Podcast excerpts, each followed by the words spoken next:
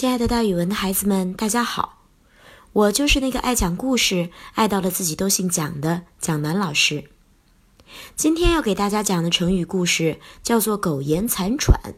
苟是暂且、勉强的意思，延呢是延续，残喘就是临死却还没有死之前的喘息。这个成语的意思就是勉强延续临死前的喘息，比喻暂时勉强维持生命。明朝有这样一个寓言：东郭先生赶着一头驴去中山地区谋求官职，在路上遇到一只被打伤、正受到追赶的狼。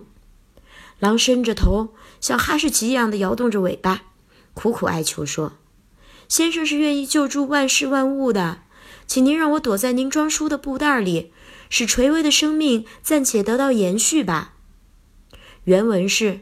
何不使我得早处囊中，以苟延残喘乎？东郭先生看着狼可怜的样子，心生怜悯，就答应了他的请求，使他躲过了猎人的追捕。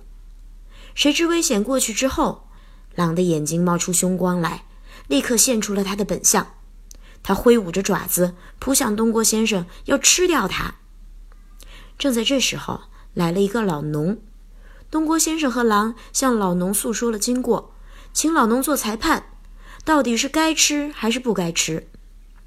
老农想了一个计策，用计引诱狼重新进入布袋，帮助东郭先生杀死了这只恶狼。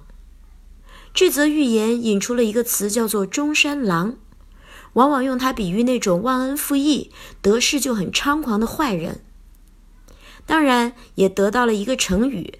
苟延残喘，苟呢就是苟且、暂且；延是延续，残喘就是临死前的喘息。